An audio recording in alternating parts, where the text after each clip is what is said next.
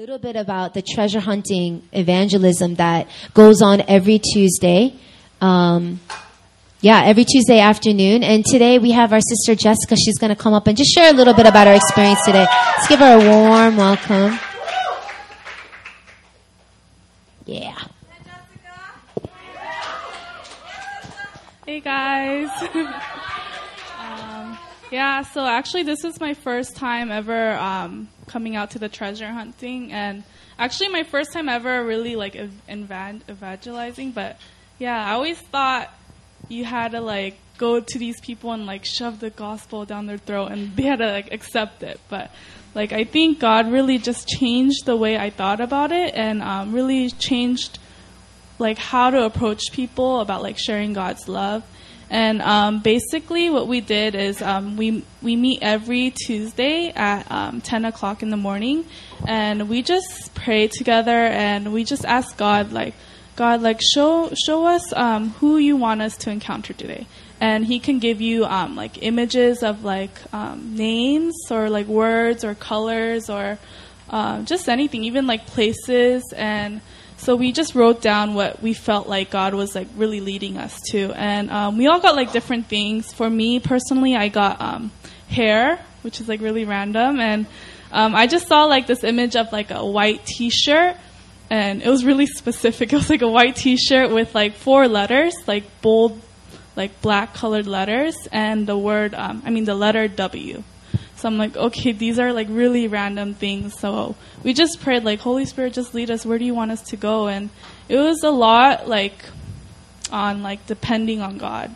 Cause yeah, I just really felt like in order for God to work, you have to depend on Him like 100%. You have to let go of all your like, um, like your pride. It has to be dropped, and like your fear has to be dropped, and yeah, just like depending on God 100%.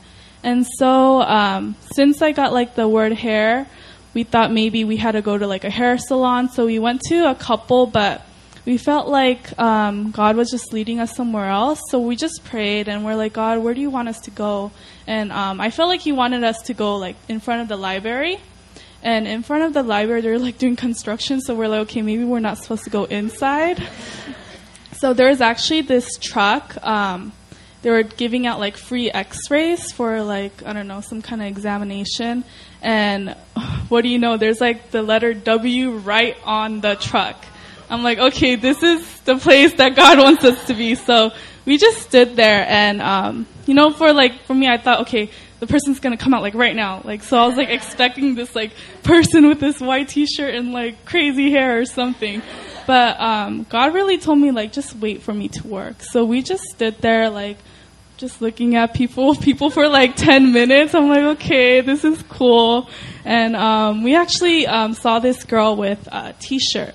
Oh, before that, we just prayed. Um, so like, God, like, who do you want us, like, what are you trying to do right now? And um, God really placed on my heart, like, He's gonna place, like, He's gonna mark this person with love.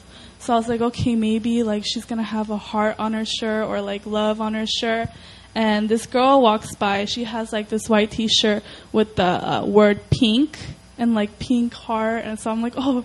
So we like went up to her and um, yeah, yeah, that that was the four letters, you know, with the T-shirt. So I'm like, wow. You would think there would be a lot of girls. I mean, like people with like white t-shirt and words, but there was like no one on it. So I was like, what's happening? But we finally found her and, um, she actually spoke really well like English because she was like living in America for a while, and her name was Sarah, and um, yeah, she was surprisingly very open for us to pray for her. So we just blessed her, and she said she had a test on Saturday, so we just asked God to help her on this test, and yeah, it was just really simple. We just blessed her with God's love, and she seemed to really like accept it, and I really feel like God really like planted a seed of love in her. Yeah, so it was really good. And um, what else, what else did we do? There's just so many things that we did. It was just amazing.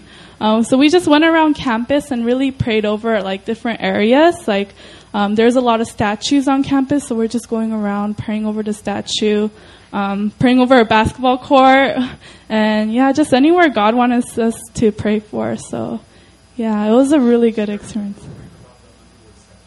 Oh, okay. So there's, um, I think you guys all seen it. It's like right in the center of the Underwood guy, like opening his hands, and on the plat- uh, platform it says like messenger of God, follower of Christ, friend of Korea, and that's like all of us here. You know, we're all messengers of God. We're all followers of Christ, and we're like we're in Korea, so we're a friend of Korea. You know, so we just really prayed for the promises of. Um, uh, the missionary Underwood, and that we're gonna hold on to those promises, and we're gonna be the ones really like interceding on behalf of um, Yonsei. So we just got to pray over that area that God, um, His presence will be there, and when people pass by, they'll like stop and just really encounter God there. Yeah, so it was a really good experience, um, and I just realized like this isn't just like on Tuesday in the morning. Like I could just do this anywhere I go, just like in the morning, like God, um, during my QTs, like who do you want me to encounter? And just like write down and throughout my day, you know, if those clues match up, then, you know, just share God's love. So, yeah, it was a really good time.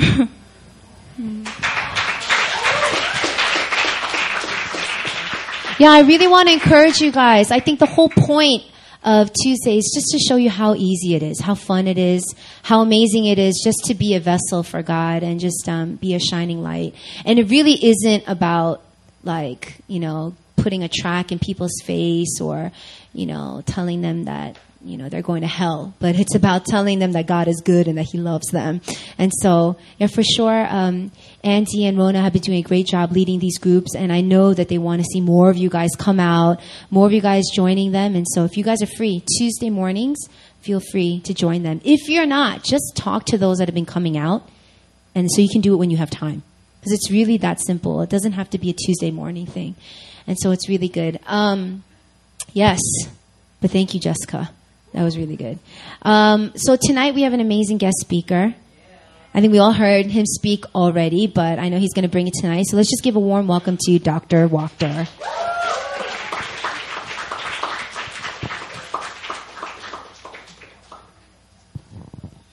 All right. Hello, everyone.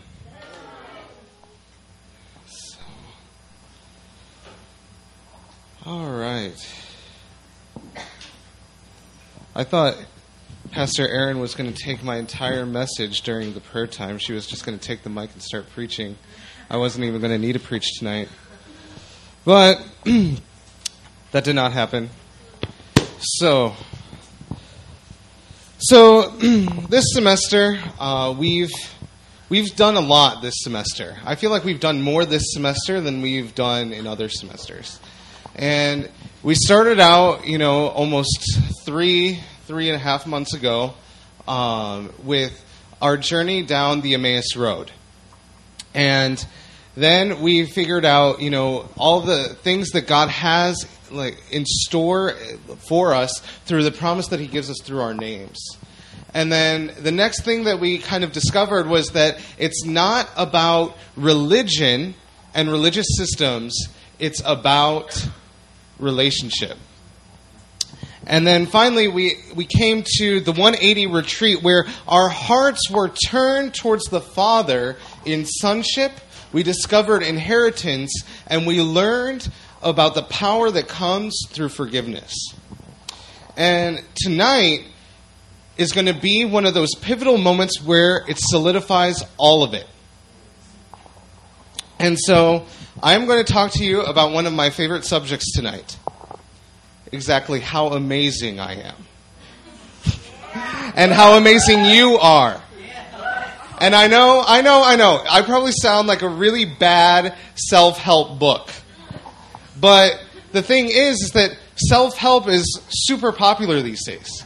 You can't go anywhere without like seeing like five steps to a better you. Like or like, you know, or hearing some speaker being like, I'm going to unlock the hidden power within. Like, you know, like we have all of these like uh, strength finder tests and you know these these five steps to being more courageous in the workplace or whatever because it's all about becoming a better you but because the thing is is that you know you have to know who you are in order to go and change other people, right?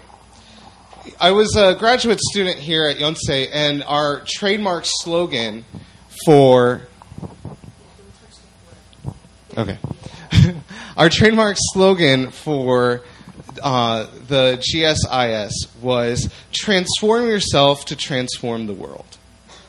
And so, you know, for those of you who have been in familias, you'll know that we've been studying the patriarchs. We've been studying Abraham. We've been studying Joseph. We've been studying all these people so that you can know who you are. But who knows that that's not the final step?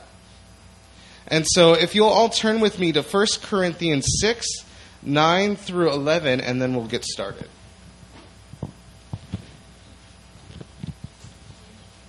When you're there, please say hallelujah.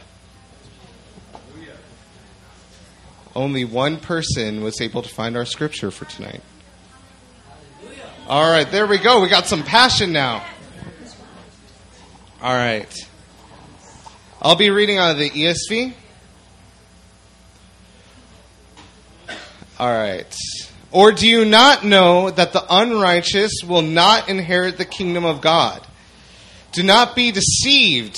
Neither the sexually immoral, nor the idolaters, nor adulterers, nor men who practice homosexuality, nor thieves, nor greedy, nor drunkards, nor revilers, nor swindlers will inherit the kingdom of God. And such were some of you. But you were washed, you were sanctified, you were justified in the same name of the Lord Jesus Christ and by the Spirit of God. Amen. Let me pray for us and we'll get started. Dear Heavenly Father, Lord, I just thank you for your great love. For Lord, you Lord, you're in this place. You're in this place ministering to us at this moment. And I just pray, oh Heavenly Father, that Lord, we will not leave this place unchanged, Lord. That your word would go deep into our hearts that, Lord, if need be, your word would battle ram the walls we put up in our hearts tonight, Lord, so that you can just break in in power and, Lord, we can just feel your presence tonight, Lord. And so, Lord, I just pray, Lord, uh, just for that you would anoint my mouth, you would anoint my words, that my words would be your words, Lord, and I would speak from the heart of God. In Jesus' name, amen. And so, this is a pretty powerful scripture here. And so I'm going to be talking about uh, someone that one of my favorite Bible characters, Elijah. And now Elijah and Elisha, their names are really similar. So if I mix them up tonight, show me some grace. All right. And so who knows the story of Elijah? No one. It's okay. So Elijah was a prophet uh, of God during the rule of the kings uh, of Israel. And this is when the kingdom was already divided, and the un, it's the it's the time period of the unrighteous kings. And Elijah is chosen by God to be a prophet during the time of Ahab, not like Ahab and the whale, but King Ahab and Jezebel. And so Ahab was an unjust king, and he married an idolatrous woman. She worshipped the Baals, the Baal gods. And it's B A A L. So, and so God was enraged with the fact that Ahab had allowed this woman to bring idols into Israel. Because God is a jealous God, and He will not be denied His love. And so he was he was so furious that he said, "You know what, Elijah, I want you to go and to challenge 400 prophets of Baal or Baal or whatever you want to say it." So, uh, on Mount Carmel, Elijah challenged 400 prophets of Baal by himself. And what they did is they set up an altar, and he Elijah said, "You know what? If you and your God or gods are so cool, then rain down fire from heaven and ignite the sacrifice that we have on the altar. And Elijah prayed, he said, God, I reject any kind of uh, sign that any false God can uh, produce. And these 400 prophets, they cut themselves, they lashed themselves, they were trying to invoke the power of their God, and nothing happened. And then Elijah said, You know what? I've had enough of this. God, I pray that you will ignite this sacrifice and they would know that you are God. And what happened was God igni- ignited the sacrifice. Then Elijah ordered the prophets of Baal to be killed, all of them. And then Ahab was said, "Oh, I think I need to return to the Lord." But Jezebel did not like this. And so what she did is she said, "You know what? Send word to Elijah that by the end of this day, I will make him as the prophets of Baal."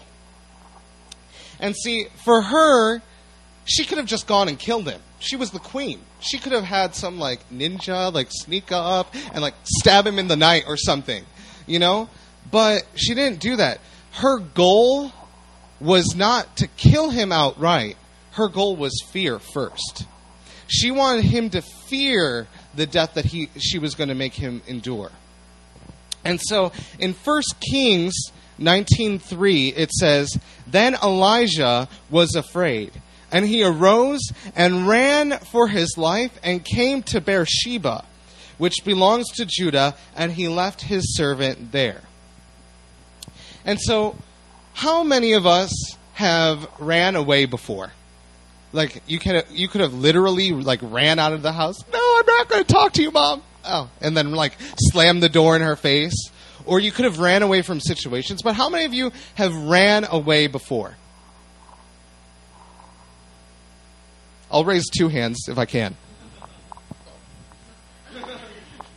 So, I mean, we all know what it's like to run away from something. And so, it's in that moment that we are, that fear has come in and we have then decided to run. But see, God has an action plan. And so, when, when, even though we run away, God still has something in for us because when Elijah ran to Beersheba, God sent an angel to him to go minister to him. And the angel came and he provided him food. He said, Take and eat, for the journey will be long. And then he came again, Take and eat, for the journey will be long. And then God sent Elijah on a journey to not to just anywhere. He wasn't like, go wander around the desert. No, he said, go take and eat, for I will send you to Mount Horeb. Now, does anyone know when the first time Mount Horeb is mentioned in Scripture? Mount Horeb, the first time Mount Horeb is mentioned in Scripture, is a pivotal event in the transformation of one of the key founders of our faith. Everyone turn to Exodus 3 1.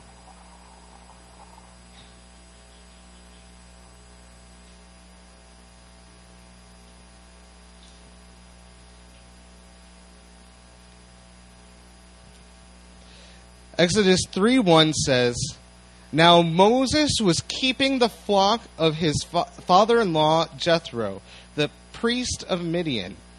And he led his flock to the west side of the wilderness and came to Horeb, the mountain of God. Now, Mount Horeb is the place where God encountered Moses in the burning bush. And so, as Elijah was afraid and running for his life, and God was seeking to minister him, to him, God said, I will come, follow me to Horeb, and I will minister to you there. For I have transformed more than one person there before, a person who could deliver an entire nation. And you know what? I have a great purpose for you, Elijah. Come to Horeb, and I will minister to you, and I will send you back a changed person. And so what happened is God sent Elijah there and God ministered to him, just like God ministered to Moses. And when Moses was sent out from the mountain, he was able to stand in the place of Pharaoh, just like what God was about to do with Elijah. And so, for us, you know, we, we have seasons or situations that we run away from. We run away from people, we run away from confrontation. And usually in that time, we sometimes even run away from God. But even though we walk through the desert, God is leading us to a place where He is going to encounter us. And it is in that place that we will be transformed, that He is going to put a revelation in our heart that we cannot live without. Because has anyone else grasped something? That Elijah witnessed God do a mighty miracle. God, he witnessed God, he ordered people to slay the 400 prophets of Baal, yet he ran from a woman who put fear in him. So the thing is, is he knew who God was. He knew what God could do. He knew what God said about him. He, he knew that God said he was a prophet, but he did not have it solidified in his heart. And that's why fear was able to penetrate. He was, he was able to be shaken from who he was because he was not solidified yet. And so God sent him on the journey to make him solidified. That way he could go back to Israel to call forth a nation. And so as you can maybe kind of see from the sermon slide, the bulk of my message is going to be about confronting the old self. And so, what happened is Elijah was afraid, he ran, he was transformed, and then he had to come back to Israel. So in 1 Kings 21, we see that Ahab and Jezebel, while Elijah is away, decide to do more wicked things. Ahab wanted this vineyard. And he went to the owner of the vineyard and he said, I, Give me the vineyard, I will pay you for it. And the owner of the vineyard said, I will not. The Lord spoke to me and said, I am not to give it to you. Then, like, what did Ahab do? He ran home sobbing and crying and throwing a hissy fit. Like, can you ever imagine a king throwing a hissy fit? Like, but then he's throwing a hissy fit. I want it! And then Jezebel hears him, comes in and says, What is it, my husband? What is it, my king? What do you want that you, you cannot have? You are king. You own everything.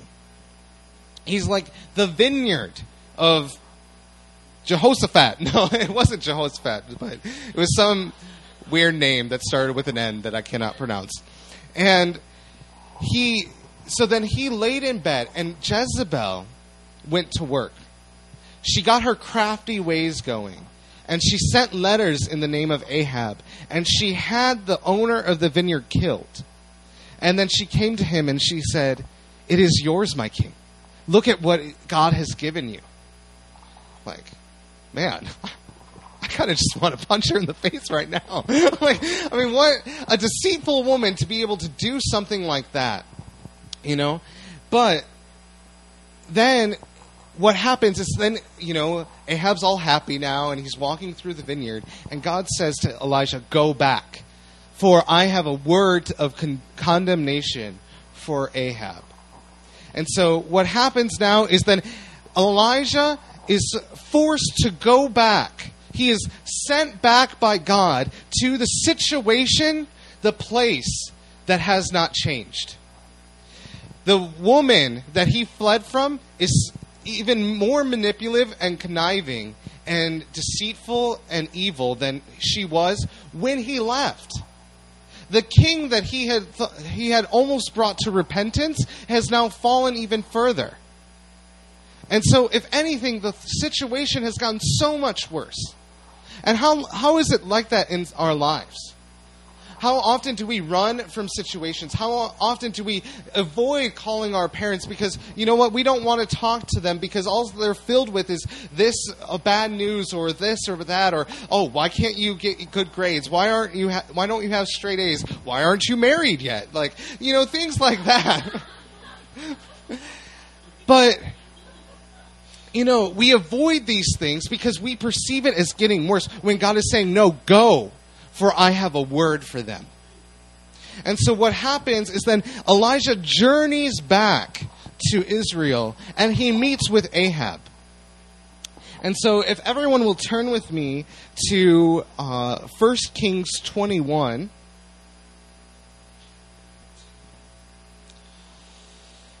and then in verse 20 it says, Ahab said to Elijah, have you found me, O my enemy? And so, while we can be changed and then go back to a situation or a place that is unchanged, sometimes we will be perceived as the enemy. We will be perceived by the enemy in our families where they say, Who are you to bring these condemning words of you know, where, oh, you need to get rid of this sin and you need to change this and you need to stop saying that. Where, you know, we go back and we are perceived to be the enemy by our friends when we say, oh, I can't go to the bar anymore. Or, you know what, that's, you know what, watching that, that's not good for me. You know what, I'm, I, I'm not going to hang out. We are perceived to be the enemy, but in reality, we are not the enemy. We are the ones to bring transformation, the transformation that we've experienced, we were pr- called to do that. And so when Elijah came and he spoke to Ahab in the vineyard, Ahab realized what happened.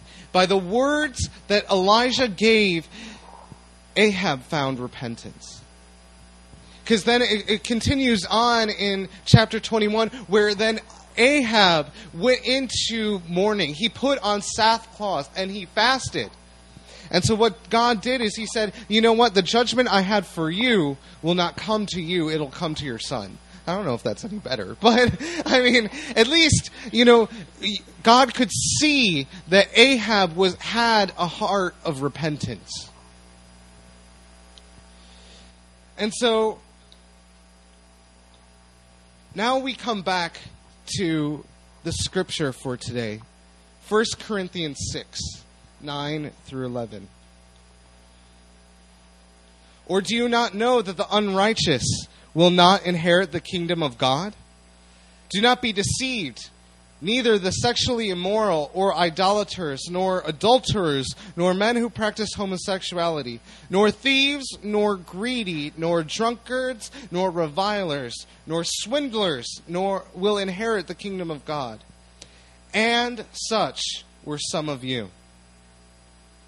But you were washed, you were sanctified, and you were justified in the name of the Lord Jesus Christ and by the Spirit of God. Now, what Paul is saying is that these things, yeah, you might have done some of these things, but that's not who you are anymore. And he's saying that you were bought at a price, that God changed you. And now, whatever it is that was influencing your life, you are called to go and change that. And so, you know, some of you are, are getting ready to go home in a few weeks. You know, some of you are getting ready to go to missions, and some of you, you have the, you know, privilege of sticking around all summer. but that does not mean that this word isn't for you that you are not called to be someone who does not run away and go into the wilderness, but you are to be someone who stares in the face of the old self of the old situations, of all of the old things that you used to do before God transformed you and set you on fire, all of those old things, you are called to speak to it and say, You are changed as well. And so, for us, we think that, you know, when we go back, we're going to endure something hard. That just as Jezebel put fear in us before, she's going to come back and she's going to make it worse. But see, that's a lie of the enemy. And what, in fact, you know, there's two characters in this story that, you know, Elijah's kind of running away from. The first is Ahab, the king. And so what he kind of represents is the, the person in our lives who, you know, we want to minister to the person that we're running away from, but the person we want to minister to the most. For some of us, it's our it's our parents. For some of us, it's it's a best friend or uh, you know uh, you know childhood friend or something like that. But and then we fear that that person is going to perceive us as an enemy. But then the other person in the story is Jezebel. And Jezebel represents a person who, if anything, is maybe right next to us and sees the fire of God fall and sees what God can do and sees and knows who God is, but wants to worship the idol of their mind and think that they know better. See, Jezebel, she knew what God did on Mount Carmel, and she knew that all of her prophets failed to, to call down the fire. She knew all of her prophets were killed. She knew it was Yahweh, Jehovah, the God of Israel who did it. But she didn't want to believe it. She wanted to believe in the power of her own gods, the gods that she and her people created. And so she wanted to hold on to this. And so sometimes in our lives that we go and we get set on fire for God. And then we go and we tell someone who's even sitting right next to us, and we say, Wasn't that amazing? God touched my life. And then they're like, Were we at the same prayer meeting? Because it was the driest prayer meeting I ever went to. Or that was the weirdest thing I've ever seen. People flopping around on the floor like a fish. People like spitting out words that they don't even understand. Like, what is this? Like, that's not of God. Because they want to worship the, their own intelligence. They don't want to open themselves up to the supernatural God that we all know and love and serve. The God that we call Father well, if you don't believe in the supernatural of God, then, you know, I think we're going to have to throw out most of the Bible. And so, I mean, even this passage on Elijah, I mean, like, fire coming down from heaven, that doesn't happen every day. So, so like, we are, our change is opposed. But that does not mean that the change never happened. And so the first thing that we're going to start to doubt is the fact that change ever happened. And so as we sang in our lyrics today, you know, I am forever changed. Oh, happy day, I am forever changed. Because who knows that when God do- changes you, it's done. Because, you know, there is no going back. Yeah, you may think and you may develop and you may try to go back to old habits, but that does not mean that God has changed you at all. Because the fact is, is God changed you. You're just not perceiving that God changed you. And so it's getting rid of the former things because a new thing has come. And so, you know, one of my disciples, uh, you know, this was this was really true in his life. And so he feared going home from university because he lived in a different state. He feared returning home because it meant facing the old self. It meant that he would have to go and face parents and situations and, you know, uh, sexual partners that he did not want to face. He said, You know what? I, I don't want to do that. I, I want to stay here. And you know what? I, you know, I counseled him, and you know, he he did stay for a time. But at the same time, when it came time, he could not hold out any longer. He had to go back to to his hometown. And I said to him, I said, "You have not. God has changed you, and it is a lie that God is going to bring you back, or anything can come and take away what God did." And you know, when he went back, you know, he he faced enormous temptation. He had to delete those phone numbers from his phone. He had to submit hardly to parents that he had grown like, to just hate throughout his life. And through forgiveness, he forgave them. And then, then came the test of did you really forgive them? But and such were some of you. I gave him that word. And such were some of you, because that was his baptism verse. And and such were some of you, because God said, That's not you anymore. I made you new. And now you're going home because I want you to tell them that I made you new. And so our our stories might not be that drastic. We we might come from a Christian family, or you know something else. Uh, you know, uh, uh, not necessarily a Christian family, but a, a really good family where you know our parents, you know, did very well, and you know these and uh, other things. But that doesn't mean that we still won't face trouble when we go home. See, I know that story personally. Because I have had to stare at the face of my old self so much when I call home, when I go home to Chicago, because my family sees me as that old person. They don't see the new person that I am. But the thing is, is I don't let them make me that old person because they do not define me. God is the one who solidified my transformation in heaven, and I'm not letting them take that away.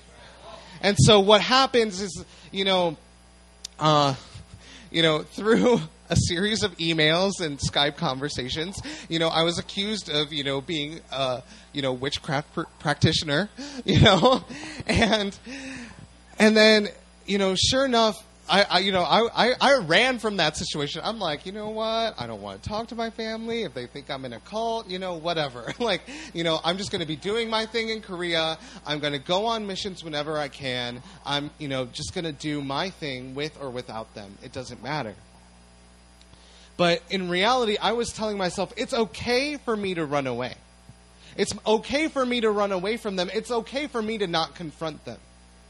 But sure enough, in uh, two months later, less than two months later, through some unfortunate circumstances, I had to fly home.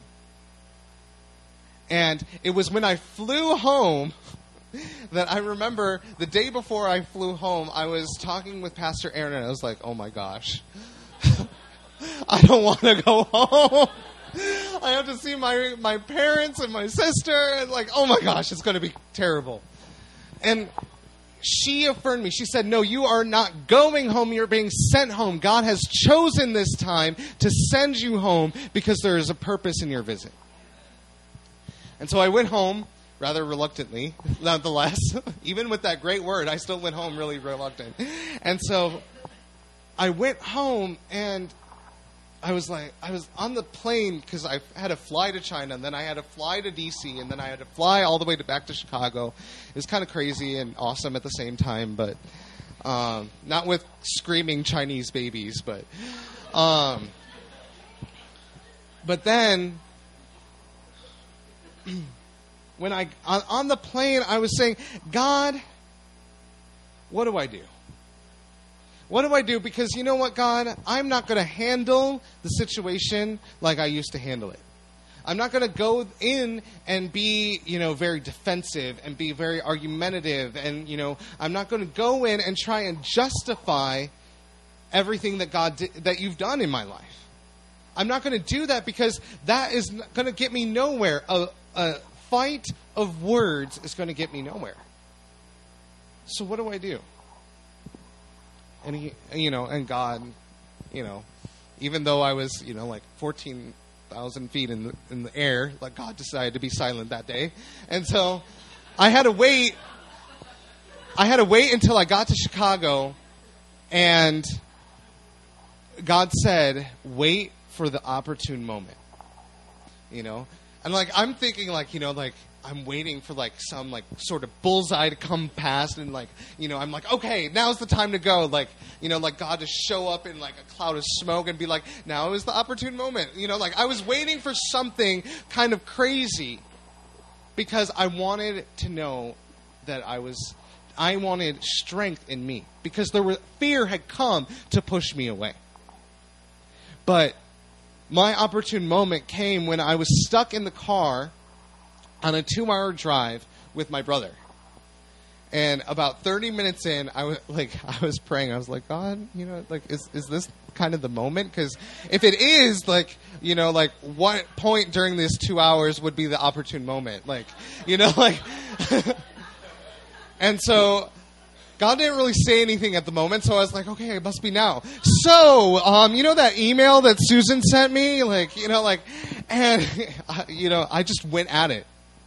And, you know, I didn't make it an issue of the fact that, you know, they thought I was crazy and they thought I was naive and they thought I was in a cult and they, you know, all these things. I did not make it anything about religion, anything about doctrine, anything about anything I had previously said. I made it a heart issue. I called them out on their lack of support for me.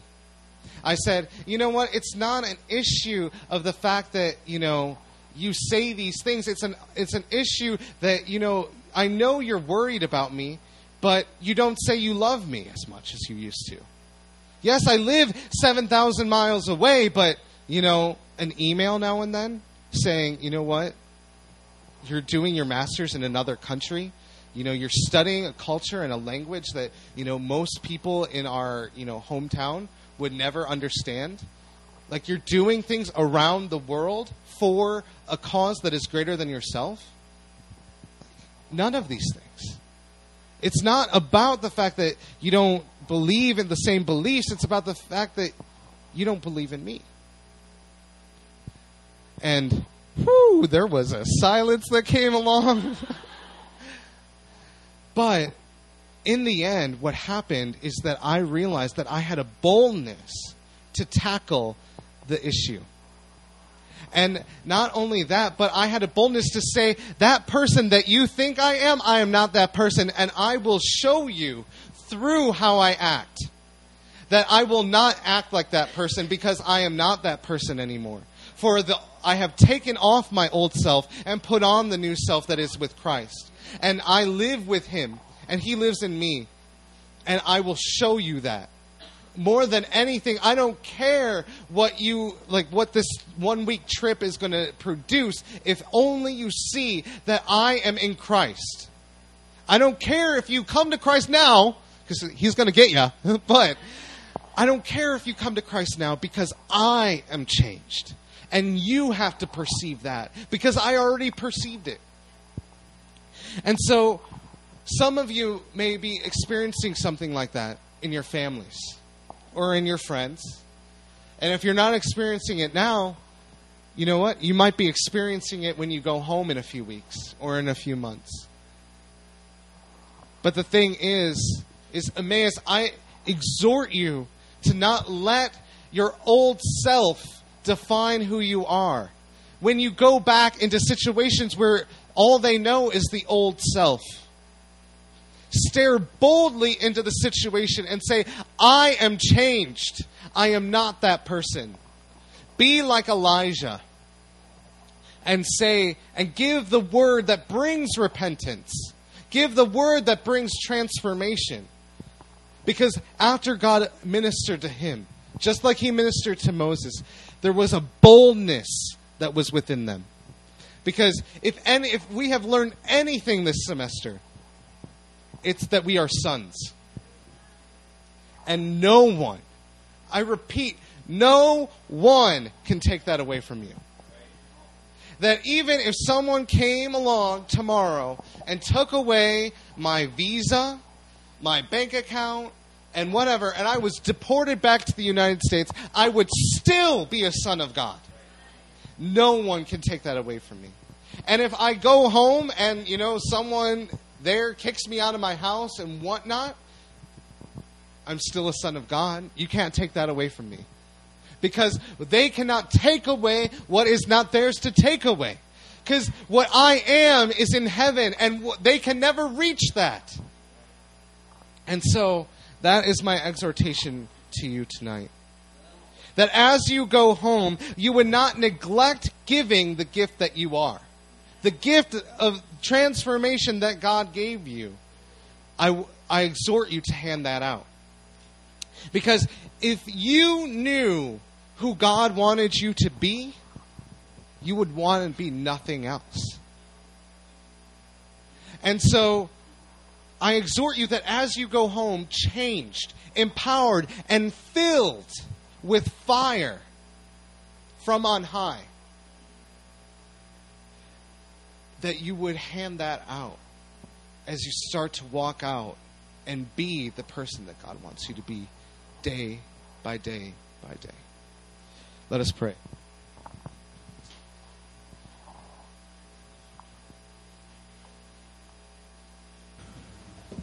Dear Heavenly Father, I just thank you that, Lord, over the course of this semester, Lord, 180 was not an event, but it's a journey. It is a journey that you put us on that very first large group when we gathered here. And Lord, we said that we were committed to change, although we did not know it.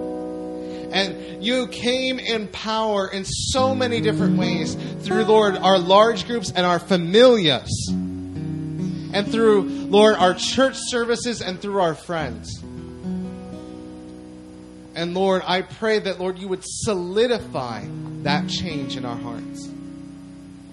That, Lord, we would not let that change go to waste, that we would not, sit, Lord, think that that change was confined to Korea, Lord, to Yonsei and to Emmaus.